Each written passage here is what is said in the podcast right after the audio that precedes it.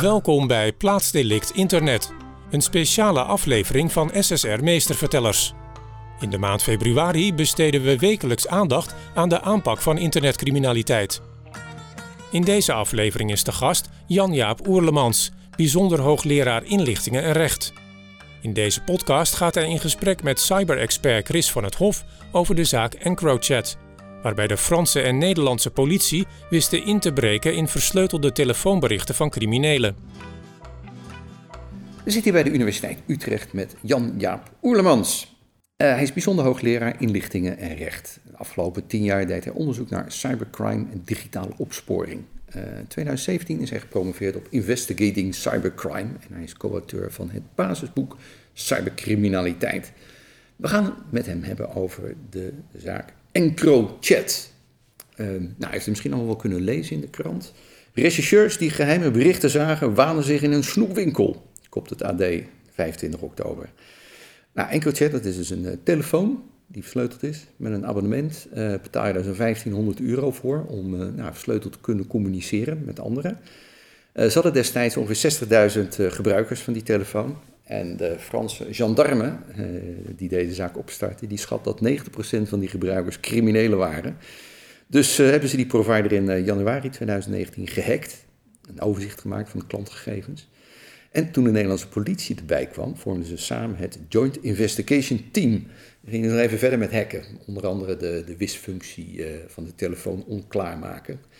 Nou, daardoor konden ze sinds april live meekijken met zo'n 20 miljoen berichten. Die hebben ze ook gedeeld met het Verenigd Koninkrijk, Zweden en Noorwegen. Maar omdat ze zelf gingen knoeien met die telefoons, nou, dacht EncroChat eerst van, nou, dit is een bug, we moeten een update. en toen zagen ze, hey, dit gaat helemaal niet goed. Toen hebben ze iedereen snel een bericht gestuurd. Uh, ja, we zijn gehackt, we worden afgeluisterd. En 13 juni is de server offline gehaald. Uh, uiteindelijk heeft het geleid tot 800 arrestaties binnen Europa, waarvan 100 in Nederland. Ja, ja dit is een van de zaken waarvan je meteen zei, nou laten we het daarover hebben. Wat, maakt deze zaak nou zo interessant? Ja, nou, fantastische zaak. Hè. Er zitten heel veel verschillende interessante aspecten aan. Hè. Ten eerste van, hoe hebben ze dat nou precies gedaan? Hoe hebben ze die miljoenen berichten kunnen veiligstellen. Um, maar vooral gewoon wat dit betekent. Dus um, de, de, volgens mij de chef van de politie uh, die zei ook van uh, wij, wij hoeven nu niet meer op zoek te gaan naar verdachten. Wij kunnen op basis van dit bewijs gewoon bepalen wie, waar, welke opsporingsonderzoeken we gaan starten. Ze kunnen prioriteren. Ze hebben het bewijs eigenlijk al en van daaruit gaan ze verder kijken. Nou, en dat is... dat betekent natuurlijk nogal wat voor, voor uh, de misdaadbestrijding in Nederland. Uh, en er komt waarschijnlijk, ja, ik denk dat komt er stuur meer van strafzaken aan naar aanleiding van deze EncroChat-zaak. Maar ja, daar zat natuurlijk ook meteen het dilemma in. Hè? Want als agent zie je dan van deze criminelen gaan straks een grote drugsdeal doen. Ik ga ze lekker pakken. Maar ja, dan weten ze, we worden afgeluisterd. Dus zodra je gaat ingrijpen, hè, verklap je dat je erin zit. Dus ze hebben die zaken een beetje opgespaard. Het waren volgens mij de martelkamers dat ze zeiden van nou, nu moeten we toch maar eens echt wat gaan doen. En toen hebben ze door heel Europa, geloof ik 8 juli, hebben ze, hebben ze in één klap alle arrestaties verricht, toch? Dat was een soort internationale coördinatie om te zeggen, nou, nu gaan we naar buiten, toch? Juist, ja, ja precies. Ja, kijk, dan, ja, dat was een moment en ook natuurlijk dat EncroChat zelf de gebruikers uh, daarover in kennis stelde, dus ze moesten ook wel. Um, uh, maar ja, in de tussentijd hebben ze kunnen nagaan van hoe zijn die criminele organisaties opgebouwd en welke rol heeft wie. En, uh, en naar aanleiding daarvan kan je dan weer gerichte ja, opsporingsonderzoeken starten en vervolging instellen. Ja, want inderdaad, want ze moesten coördineren dat ze in één keer de slag sloegen, maar er zit nog zoveel in. Hè. Ze hebben natuurlijk naast de, de, de criminele feiten ook gewoon een netwerk in kaart gebracht. Een ander iets wat ze zeiden is, uh, ja, hiermee hebben we ook de criminaliteit een, slag toegebracht. Dat ze weten, we kunnen meeluisteren. Dus eigenlijk ook het, het vertrouwen in versleutelde communicatie verbroken. Kun je dat zeggen? Ja, nou, dat is denk ik wel een nevendoel geweest. Dat zie je vaker, met name ook in cybercrime-zaken. Uh, er zijn verschillende doelen. Niet alleen om uh, ja, gewoon criminelen de, de, de, passende straf op te laten leggen door een rechter, maar ook door ja, boodschappen af te geven. En hier dan is de boodschap dan ook van, nou, u bent niet uh, anoniem. Hè? Ook, als je met zo'n aparte telefoon met versleuteling communiceert met elkaar. Um, dat zie je ook wel in cybercrime-onderzoeken. Um, kijk je zou dan kunnen zeggen, nou dan gaat niemand daar meer gebruik van maken. Hè? Iedereen stopt daar dan mee. Uh, maar er zijn ook weer heel veel andere uh, crypto-telefoons waar criminelen gebruik van maken. En die doen, doen nog steeds zaken. Dus uh, deels zullen ze overstappen op andere diensten, omdat ze toch nog denken van dit is wel veilig. Um, als je het bekijkt vanuit meer technisch cybersecurity perspectief, dan denk ik dat is heel onverstandig. Hè? Ja. want ja, je kan gewoon meer zo'n actie worden uitgevoerd op een andere telefoonprovider om hetzelfde te kunnen doen. Ja. Nee, dat blijft een kat-en-muisspel natuurlijk. Maar het, het, begon dus met dat de Franse gendarme april 2019 uh, die server had gehackt. Mag dat zomaar? Ja, eh, niet zomaar. Hè. Er moet in het kader van een opsporingsonderzoek naar hele ernstige strafbare feiten. Uh, er moet een rechter machtiging voor geven. Uh, ze moeten uitleggen waarom dit dan noodzakelijk is in deze zin. En als je kijkt naar de criminaliteit die ze boven water hebben gekregen. Je noemde al de martelkamer, maar natuurlijk uh, hele crystal meth uh, deals in Nederland. dat het wordt gemaakt in Nederland. witwassen van ontzettend veel geld. Dus het gaat heel duidelijk om ernstige georganiseerde criminaliteit. Um, de infrastructuur die, die versleutelde communicatie verzorgt, dat staat ergens in de wereld. En hier stond dat blijkbaar in Frankrijk. Dus de Fransen zijn ook degene die dan die hack uitvoeren. En um, dat hebben ze in dit geval ook dus, eh, nou ik weet niet of ze de hack hebben gecoördineerd, maar in ieder geval het hele opsporingsonderzoek daarna hebben ze daarna andere landen bij betrokken. Uh, om, om daarna uh, nou, de juiste mensen te gaan vervolgen. En in Frankrijk is hacken ook toegestaan, maar ook in Nederland. Dus sinds 1 maart 2019 hebben we een hackbevoegdheid in Nederland door de wet computercriminaliteit 3. En dan is het dus ook mogelijk om in ernstige, uh, in, in opsporingsonderzoeken naar ernstige misdrijven de hekbevoegdheid uh, in te zetten. Ja. waarom hebben ze Nederland eigenlijk daarbij uh, betrokken? Ja, ik weet het niet zeker, maar duidelijk is uit, uit gewoon de krantenberichten, waaronder het AD heeft een hele mooie reportage gemaakt, dat gewoon heel veel ja, criminaliteit die, die, met die encrochats te, te, maken heeft, dus drugsdeals, mensen onder druk zetten, uh, georganiseerde misdaden, het, het, vervaardigen van de drugs in Nederland plaatsvindt.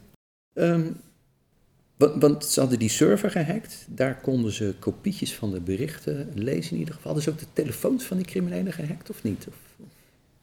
We weten niet, interessant, ik had een quote uit een krantenartikel gezet. De Fransen ze zeggen, uh, of nee, de Nederlandse politie zei, hier zijn state-of-the-art cybertechnieken gebruikt. Zo. Maar ja, dat zegt natuurlijk helemaal niks. En ik ben heel benieuwd van hoe is dat nou precies gedaan. Dus oh hè, hebben ze een, een, een tab geplaatst op de server in een datacentrum om dan lopend communicatieverkeer af te kunnen tappen. Nou, dat is al sowieso al technisch heel erg lastig en daar uh, heb je enorm veel uh, capaciteit voor nodig. Maar daar lijkt het wel op, hè, dus dat er een vorm van tab heeft plaatsgevonden. Maar is dan die server gewoon uh, in beslag genomen of hebben ze op internet een keer uh, een ingang gevonden van de server en zijn, ze dan uh, binnengedrongen in de server om te hacken en daarna af te tappen? We weten het niet precies. En de, staat, de Fransen hebben gezegd, ja, dit is staatsgeheim. Ja. Dus dan, ja, dan, nou, daar ligt wel een probleem, want advocaten zullen we, willen weten van hoe hebben ze nu precies toegang gekregen tot al dit bewijs? Want hun cliënten worden met een stuw meer aan bewijs uh, met, op basis van die berichten, uh, ja, daar, daar krijgen ze opeens mee te maken. En zij willen weten van hoe is dit nou precies vergaard. Ja. En ehm, als het antwoord dan is het staatsgeheim, ja, dat lijkt me heel onbevredigend. Dus ik ben benieuwd hoe, dat, hoe die discussie verder gaat. Ja, want dan, dan kan ik me zoiets voorstellen dat iemand is opgepakt op basis van communicatie van nou, we zien hier dat jullie een drugsdeal aan het voorbereiden zijn. Diegene wordt opgepakt. Maar dan moet dus technisch aangetoond worden dat het bericht ook van die persoon is. Um, en dat wil de verdediging natuurlijk weten. Hoe hebben jullie dat aangetoond? Maar als je dat vertelt hoe het technisch in elkaar zit, dan verklapt de politie weer de opsporingsmogelijkheden. Maar als verdediging kun je natuurlijk je dan niet verdedigen. ja, precies. Dus op, tot, ja, tot op zekere hoogte zullen ze dat wel moeten uitleggen. Dus hoe uh, inderdaad koppel je de, de individuele verdachte aan de berichten. En dat kan bijvoorbeeld zijn uh, door het nickname die de verdachte gebruikt, een pseudoniem. Um, misschien een telefoonnummer. Um, misschien in de inhoud van de berichten dat een keer een echte naam wordt gezegd of een locatie. En, dat je dat dan weer kan koppelen aan ander bewijs. Maar wat duidelijk is, wat ze ook hebben gedaan in andere uh, zaken, met name de Enetcom-zaken, is dat het NFI wordt ingeschakeld om hele ingewikkelde ja, data-analyse technieken in te zetten om die koppeling te maken. En het NFI, en ook in die andere zaken, leggen dan gewoon uit hoe ze dat doen, hoe die software werkt. Ehm, de verdediging kan een demonstratie krijgen van hoe de software werkt. dus daar, daar is over het analyseproces redelijk veel transparantie over. Ehm, en ze zullen ook tot op zekere hoogte moeten uitleggen hoe ze nou aan die berichten zijn gekomen, denk ik. Want ehm, nou ja, versleuteling uh, van communicatie is natuurlijk een, een, een bredere discussie die vaak uh, terugkomt. Grapperhaus die zei laatst ook van, eh, ja, we moeten toch achterdeurtjes hebben en zo, als, als het belangrijk is en dat soort dingen. Dat komt steeds weer terug in, in de media. Wat, wat, zou jouw standpunt zijn? Dat, dat als een dienst versleuteling aanbiedt, moet er eigenlijk altijd nog een, een, een, een universele sleutel zijn voor het geval dat er echt zware strafbare feiten gepleegd worden, dat de politie daar alsnog in kan? Of moeten we daar niet aan beginnen? Mijn persoonlijke mening is dat we daar niet aan moeten beginnen. Uh, het, het, uh, er wordt verschillend over gedacht. Uh, maar ik denk dat als je bedrijven gaat verplichten om een achterdeur in te bouwen, dat daar nou ja, verschillende hele grote bezwaren aan zitten. En het belangrijkste is misschien wel, op het moment dat je dat mogelijk maakt, kunnen ook anderen daar misbruik van maken. Dus criminelen kunnen dan hè, de achterliggende infrastructuur hacken om ook mensen af te luisteren. Uh, staten kunnen dat doen in het kader van spionage. En uh, dat is gewoon een heel groot risico die je dan neemt. Want nu vindt de versleuteling plaats op de apparaten zelf, bij de eindgebruiker en niet bij de, het bedrijf ertussen eigenlijk. En als je gaat zeggen, nee, je moet echt een golden key hebben, hè, de, de, de, de sleutel uh, creëren zodat er toch toegang kan worden verschaft via de achterdeurtje, dan creëer je een kwetsbaarheid die kan worden misbruikt. Dus ik vind vanuit uh, IT-beveiligingsperspectief al geen goed idee.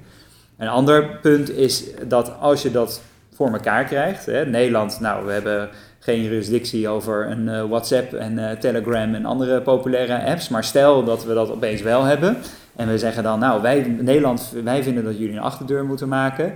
Nou, dan heb je misschien toegang tot die ene app, maar ja, dan gaan mensen gebruik maken van een andere app waar ze geen toegang van hebben. Dus je hebt een eh, heel makkelijk ja, verschuivingseffect, maar mensen maken gebruik van, van andere diensten.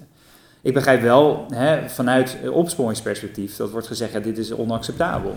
Hè, het is wel dat, dat nog, ja, wat zeggen we, 15 jaar geleden of 10 jaar geleden uh, kon je met een tap op een mobiele telefoon gewoon gesprekken uitluisteren en, en, en meekrijgen en sms-verkeer uitlezen. En nu maken mensen gebruik van apps van ja, hè, Amerikaanse of uh, Oost-Europese makelaardij, uh, waarbij ze opeens geen toegang meer krijgen. Dus zij hebben wel een probleem. Maar ja, dat is een van de redenen waarom we die hackbevoegdheid hebben gecreëerd, zodat de politie eigenlijk gerichter uh, dan bijvoorbeeld een telefoon kan hacken, daar software op kan plaatsen en vervolgens meelezen over de berichten die worden verstuurd. Uh, dus ja, ik ben meer voorstander van zo'n gerichte oplossing dan uh, het creëren van een achterdeur.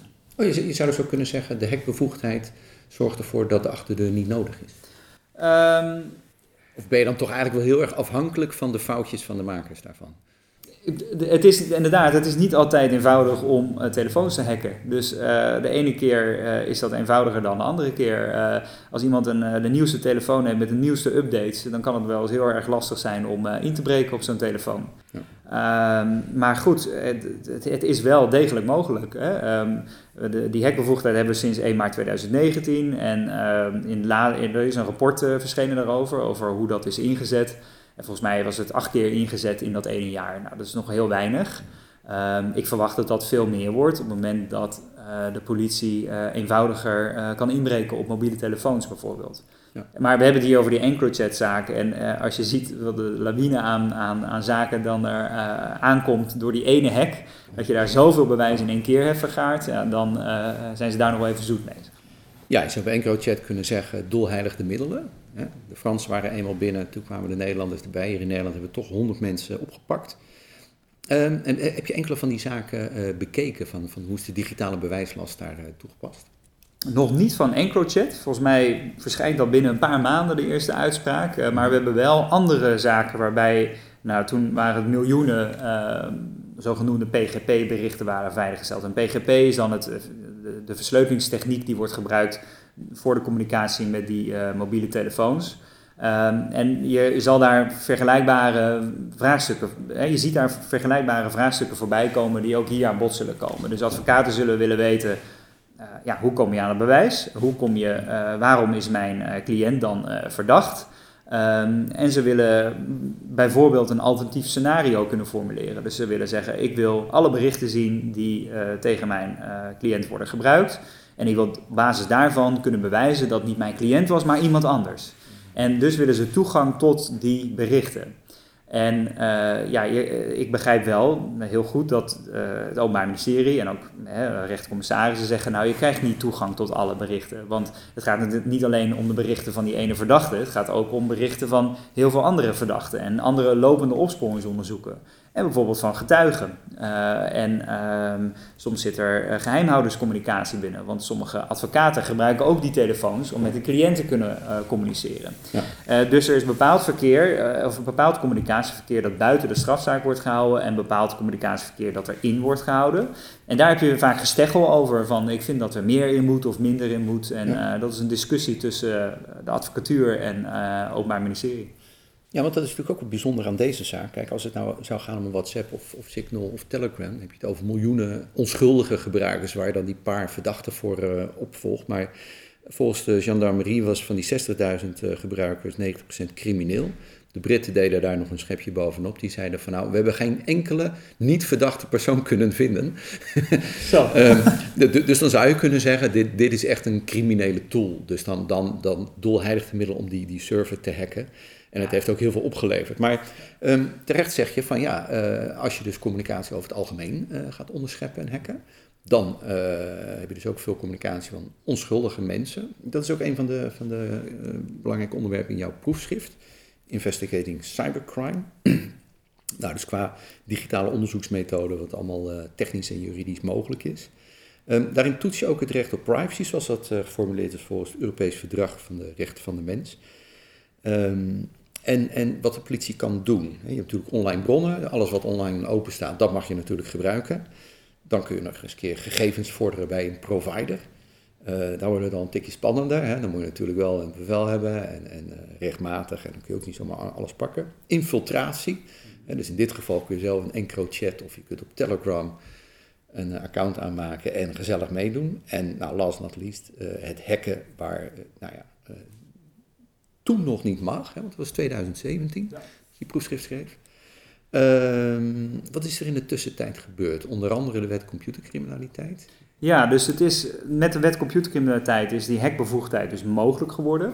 Uh, ik heb daar nog niet veel rechtszaken van gezien. Het kan ook zijn omdat bij cybercrime het vaak ook om buitenlandse daders gaat. Dus stel, Nederlandse uh, instanties starten een opsporingsonderzoek en het blijkt een uh, Russische verdachte te zijn, dan krijg je hem niet uitgeleverd naar Nederland. Heb je geen strafzaak, dus dan leidt het niet tot strafzaken, leidt het niet tot uitspraken en kan ik daar ook dan niks, geen, geen onderzoek naar doen, zeg maar, omdat er geen jurisprudentie is.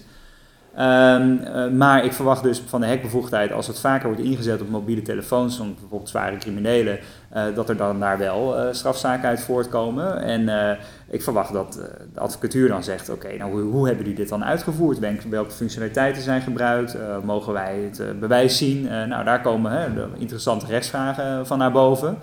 Maar verder heeft die wet computercriminaliteit dingen als nou, bepaalde online zedelicten uh, strafbaar gesteld, zoals het grooming van een virtueel persoon in plaats van een echt persoon. Um, en in de tussentijd uh, heb je, nou, sinds 1 januari is uh, wraakporno strafbaar gesteld.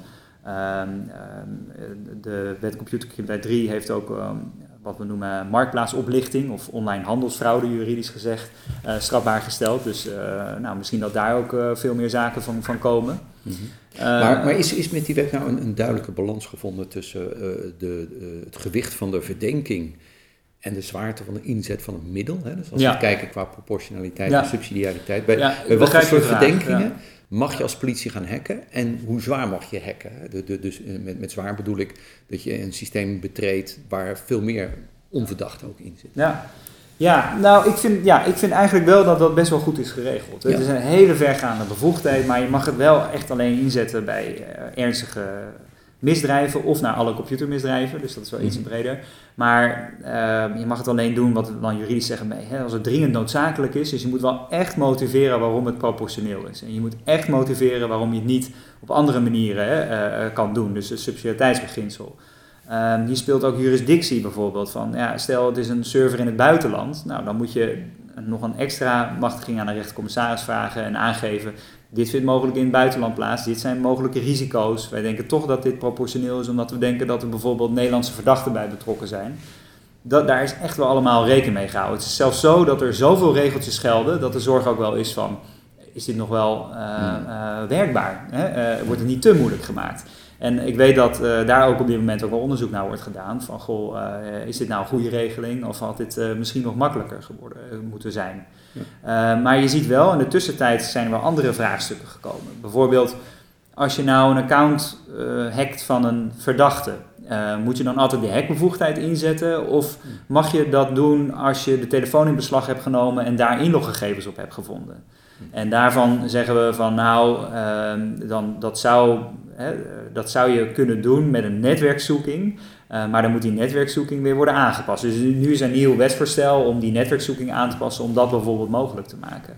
Um, en je ziet ook dat met uh, undercover acties op internet, hè, dus infiltreren op een online forum. Uh, ik moet de eerste zaken nog voorbij komen waarbij wordt geïnfiltreerd in kanalen op Telegram. Hè, maar dat, ja, dat, dat, komt er, dat komt er aan natuurlijk. nou ja, daar, daar is het ook weer interessant om te zien van nou, hoe is die verslaglegging bijvoorbeeld eigenlijk gegaan? Hebben ze goed geverbaliseerd wat ze hebben gedaan? En um, is de advocatuur daar ook een beetje kritisch op? Ja, want, dat valt wat niet onder hek, dat is infiltratie. Ja. Zeg maar. Ja. Ja. Maar, ja, maar soms is het een combinatie. Dus bijvoorbeeld in die Hansa Market uh, wat ze daar hebben gedaan is een kopie gemaakt van de IT-infrastructuur om dan zelf een, een, een markt te runnen. Uh, maar er is bijvoorbeeld ook een, een, een account van een verdachte overgenomen.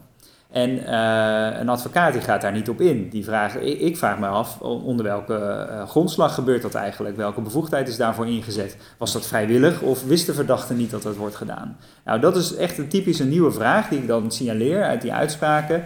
Uh, die nog geadresseerd moeten worden. Dus die komen eraan in rechtspraak. Op een gegeven moment moeten rechters uh, daar iets van vinden. Ja, want we noemen het nu steeds uh, hacken, maar hoe, is dat juridisch? Is het hetzelfde als computervredebreuken? Dat ze zeggen het, het, het, het heimelijk betreden van een geautomatiseerd systeem onder een valse hoedanigheid of sleutel. Uh, is, is, is het ook zo naar de politie toe gedefinieerd? Dit is ja, wat jullie doen? ja, het is precies zo gemaakt. Dus in het, je, het, je kan zeggen het artikel bestaat uit twee grote onderdelen. Het eerste onderdeel zegt eigenlijk de politie mag binnendringen in een geautomatiseerd werk, mag hacken. Bij ernstige misdrijven en dan die, die voorwaarden allemaal. En het tweede deel zegt eigenlijk, en als je bent binnengedrongen in dat geautomatiseerd werk, dan mag je andere bevoegdheden inzetten. Bijvoorbeeld het overnemen van gegevens of het afluisteren. Hè? Dus het kopiëren van verkeer, het aanzetten van een camera, het aanzetten van een GPS-signaal, het ontoegankelijk maken van gegevens, uh, dat soort dingen. Dus daarna wordt verwezen naar andere bevoegdheden in het wetboek van strafvordering. Um, wat ik een beetje proef uit dit gesprek, er zijn heel veel zal zeggen, traditionele strafzaken waar toch de cybercomponent bij komt kijken. al was het maar in de bewijsvoering. Soms wordt een verdachte gehackt, maar soms zijn het digitale sporen.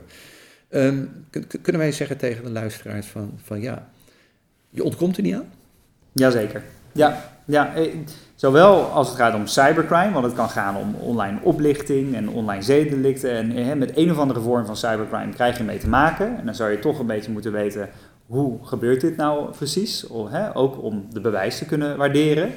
Um, maar soms zijn het ook helemaal geen technische delicten, hè, geen, geen cybercriminaliteit en maar uh, uh, moord of gewelds,pleging of diefstal, waarbij toch een digitaal bewijselement uh, komt kijken. En een heel mooi voorbeeld, dat heeft Hans Hensler, een lector aan de Hogeschool Leiden, heeft dat een keer in een interview gezegd van, stel er vindt een, um, een reeks inbraken plaats in een straat. Um, nou, de politie gaat sporenonderzoek doen en dan kijk je naar de braaksporen en misschien camerabeelden, dat is dan al een beetje technisch. Maar misschien hebben die, uh, die, die dieven wel een, een die inbrekers een telefoon bij zich, waarbij ze de wifi niet hebben uitgezet en automatisch verbinding maken met wifi-netwerken. En dan zou je in de logging van de routers in woningen misschien wel kunnen vinden: hey, deze, de telefoon die ons onbekend is, niet in het huishouden, heeft verbinding gemaakt. En dat kan dan mogelijk een digitaal spoor opleveren. Dus um, mijn punt is een beetje dat er overal in Nederland steeds meer sensoren komen, steeds meer apparaten die verbindingen vastleggen met van mobiele telefoons. En dat kan via wifi gaan of via bluetooth bijvoorbeeld. Waarbij uh, ja, die, die mogelijke sporen kunnen opleveren. Want dat zegt iets waar iemand is op welk moment. En ehm, eh, je ziet nu dat met name in hele ernstige zaken zoals moord, hè, dat daar dan uitgebreid digitaal forensisch onderzoek wordt gedaan. Maar naarmate dat eenvoudiger wordt en je meer gewend bent om ook die digitale sporen vast te leggen, zal het voor steeds meer delicten digitaal bewijs een rol spelen. Je zou bijna kunnen zeggen, het is net Star Trek. Hè? This is the Cyborg Collective. Resistance is futile. U zult eraan moeten wennen. Logging, uh, routers, uh, encryptie, al dat soort woorden zullen steeds meer langskomen in de strafzaken. Goed, wil je tot slot de luisteraars nog iets meegeven? Ja, nou, wees bewust van de cyberzaken die voorkomen. Ik weet bijvoorbeeld dat bij de hoven in Nederland zogenoemde cyberkamers zijn opgericht. Dat zijn rechters die bewust uh, uh, zaken behandelen waarin cybercrime of een digitaal bewijscomponent zit. En uh, dat is ook een manier om gewoon actief ermee bezig te zijn en een beetje in te verdiepen. Want, want, voor je het weet krijg je er mee te maken. Ja, oké. Cyber is here to stay. Hartelijk dank, Jan-Jaap Oerlemans. Dit was SSR Meestervertellers. Wilt u op de hoogte blijven? Abonneer u dan op onze podcast. Graag tot een volgende keer.